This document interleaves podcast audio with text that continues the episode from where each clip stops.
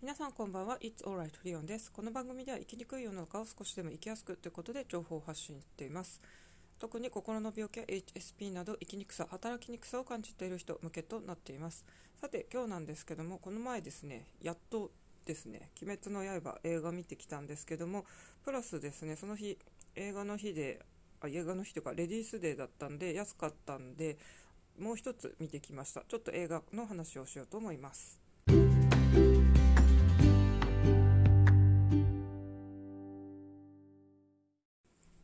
映画「鬼滅の刃」をやっと見に行きました。まあ行こうと思ってたんですけどもなかなかちょっと行けないでいたんですけどもやっとですね予約してチケット買って行きました、まあ、こんなご時世なんでやっぱり人混みを避けるのもありますのでこう密にならない日時を選ぼうと思ってですね平日の昼間っていうのはどうだろうと思ってでと前日にですねインターネットでチケットを買いました。ただ次のその日がですねあの映画の安くなる日レディースデーだったんで、まあ、前日に買ってもですね当日にもしかして混むかもしれなかったんですけども行ってみたらですねこうあの複合シネマコンプレックスであの広いところでまあ、平日昼間っていうのもあったりしたのがですねそんなに別に「鬼滅の刃」だからってすごい混んでるわけでもなく割とこういい好き具合というかですねで楽しむことができました。で私はですねあの Amazon プライムでアニメ1期を見ただけとあとは一応知ってそういうのを見るとですねキャラとかがどんな感じなのかとかキャラ設定はかなりいろいろブログとか見たりして知ったんで、まあ、いろんなキャラクターのこう柱とかについては知ってるんですよ。鬼の方はあんまり知らないんですけども。なんで一応あのキャラにもいろいろですねこう思い入れがあったりしますけれども。映画のストーリーはあんまり知らなかったんですが前半の M とこう炭治郎たちが戦うのはですねアクションというよりもこう心理戦だったんですよね。で結構そこが意外でした。映像の方はですねあのアニメの方本当に絵が綺麗なんですけどもやっぱりグロいというか気持ち悪いシーンっていうのは結構ありますよね。私ナッタグモ編でしたっけ？あの人が雲にされるのとかあれすごい気持ち悪くてもう見てらんないって私そういう時本当に手でもう画面隠すんですけどもあれはちょっと初期第1期の本当に初期であれ出てくるんで気持ち悪いなと思ってたんですよね。あのシーンとかあるとちょっと人になかなかグロいの嫌だって言ってる友達とかに勧めにくいんですけども。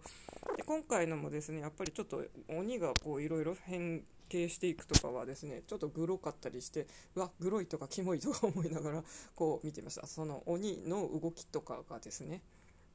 で前半のその心理戦も結構ですねやっぱりこう割と自称繊細なガラスのハートの持ち主からすると結構胸に響くというかきつい、うん、辛くなっちゃうような内容でもあったんですけどもそれでもまあ後半はですね本当に煉獄さんが活躍するっていうやつだったんですけども結構ですねあの最後はやっぱりあの煉獄さんが亡くなってしまうんで私も涙ぐんでたんですけども割と映画のこうレビューを見てるとですね最初は大絶賛の声がすごい多かったんですけど後半最近のを見てるとだんだんあの批判的な声も増えているようで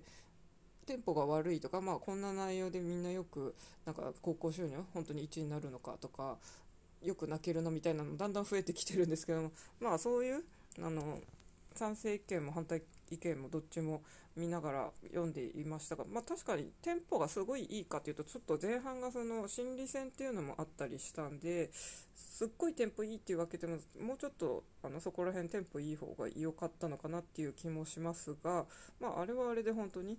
普通に Amazon プライムのあの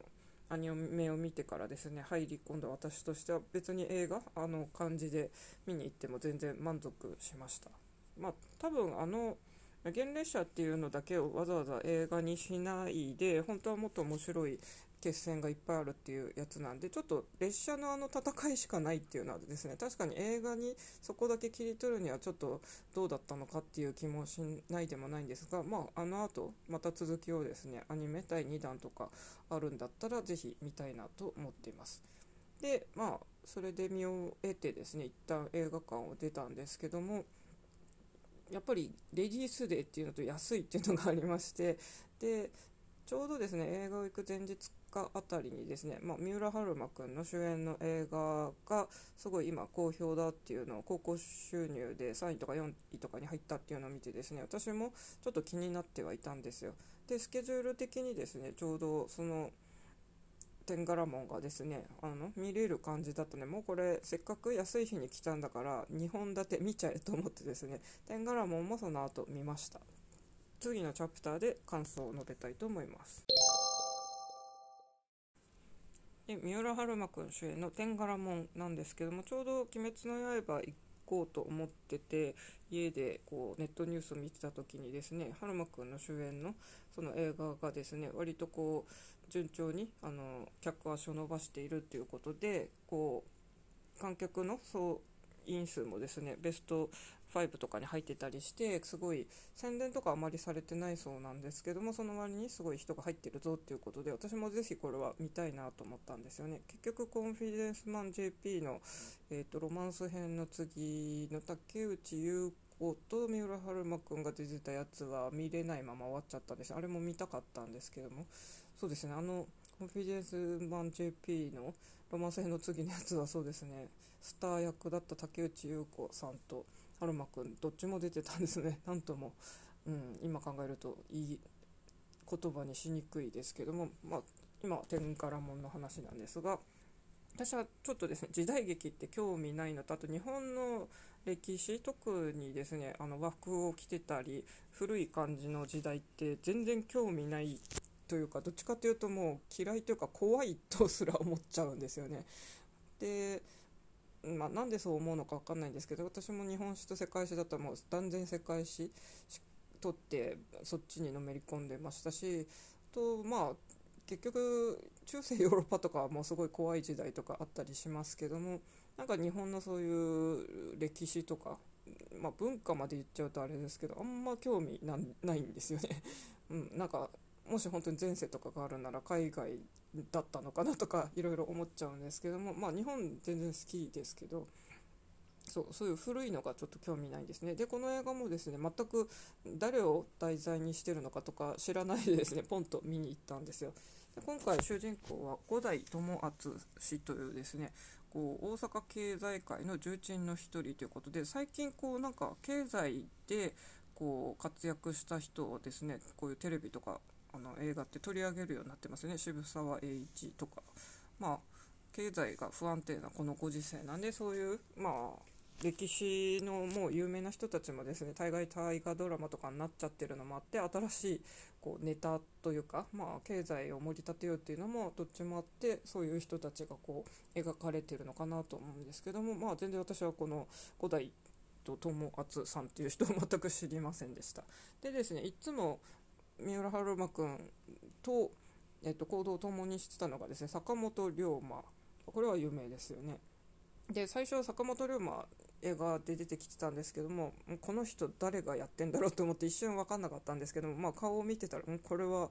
三浦翔平君かなと思ってたら、まあ、最終的に後であのそうだったっていうので分かったんですけどもこういう時代劇ファンだったらですね 坂本龍馬はやっぱり超有名人なんであの俳優があの演技がいいんだとかいろいろあったりするんですけど私は別にこのこだわりがないので全然三浦翔平君の演技で満足しました。と後の伊藤博文になるえーと、役をやってた人がですね「ちはやふる」実写版の机くんをやってた人です。私ちはやふるは原作めちゃくちゃ好きで実写版もですねえーと、最初と中の句ぐらいまで見て最後の句をなんか見れずに終わっちゃっててまだ DVD とかも見てないんですけど、うん、机くんも良かったと思います。でえーと、もう一人がですねなぜか、えーと、TM レボリューションレボちゃんが出てたんですけどもともと歌手なんでなんでここで俳優としてですね映画に出ることなんなったのかは全くよくわかんないですけども彼が演技してたのって昔々の「ビューティフル・ライフ」キムタクと常盤貴子のあの伝説の恋愛ドラマであのカリスマ美容師やってたなっていうのはありますけども、まあ、彼も出てきてですね、まあ、4人のこう割と姿を描いてたりもしたんですけども本当にこの映画はやっぱりもう春馬くんの魅力全開という感じでですねあのレビューでもすごい高評価ですしあともともと日本を良くしようっていうのですごい一生動いてたっていうことでですね、まあ、そのすごい姿を見てるとやっぱりこうちょっと閉塞感あるこのコロナ禍ですしあと日本経済とかも本当に落ち込んでるんでなんだか息苦しいんですけどもなんかそういう未来を変えてやるっていうのを見てるとですね本当にちょっと年末なんで新年から頑張ろうみたいに思えるのでぜひですねこれ年末にみんなあの見てほしいなって思いました。でやっぱりですねあのお客さんは結構30代以上の特にまあレディースデーだったのもありますけど女性がやっぱり多いなっていう感じでこう「鬼滅の刃」よりはこう上の世代の人が見ている印象でした。やっぱり彼がこう子供の頃とかあと私も14歳の母で初めて彼知りましたけどもそうやってドラマであの出ててずっと見てた人っていうのはですねやっぱりすごい親近感を勝手になんか持ってるんですよね。でまあああいうちょっと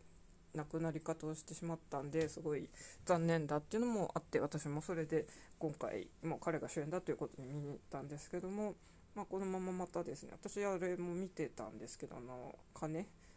金恋？あのあれの正式名称忘れちゃいました。ドラマも？4回で終わっちゃったやつもありましたけども、うん、本当になんか惜しい人を亡くしましたよね。英語とかもできて本当に歌もできてダンスもできて、まあ、演技はもちろん。なんか何でもこなせてて本当にキンキーブーツとかでも海外からも絶賛されてたんで本当にミュージカルとか舞台とかの方で世界的にこれから活躍できたんだろうなと思いますし何しろあの容姿ルックス本当に日本の男性っていうことであの真面目そうな感じですけども色気もあるって。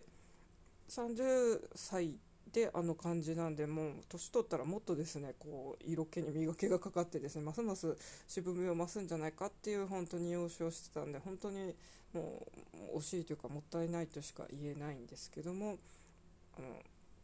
まあ、この2022年いろいろありましたけどもやっぱり夏あのニュースは本当に驚きましたが、まあ、彼はですねこうやっていろんな作品でこうまだ見ることができるのでぜひですねあの年末まあ別に新年でもいいんですけどもあの興味がある方なんか見てほしいなと思いました。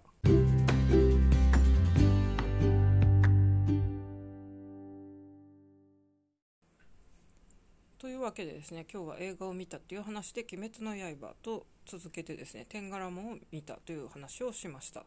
で昔ってこう2本立てとかの映画ってすごいいっぱいありましたよね私中学生ぐらいだったか忘れましたけど2本立てを本当に見てた時は確かですねタッチと斎藤佑樹の主演の映画とかなんか2本立て？2本立てを 2, 2個見たのかもしれないです。なんかずっと座ってて見た記憶もありますが、まあ、昔ってそういう2本立てってなんかいっぱいありましたよね。今はなくなっちゃったのかよくわかんないんですけどまあすっごい映画ファンっていうわけではないですが一応気になった作品はちょこちょこ足を運んでるタイプです。であの「鬼滅の刃」の時のこう最初の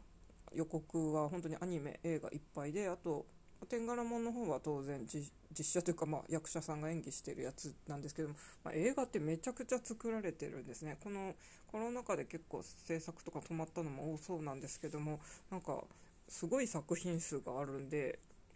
やっぱり有名な作品しか私もあまり見てないんですけども全然知らない作品とかアニメの方もめちゃくちゃ数があって よくこんなにみんな作ってるし見に行く人もいっぱいいるんだろうかとか思ったんですけども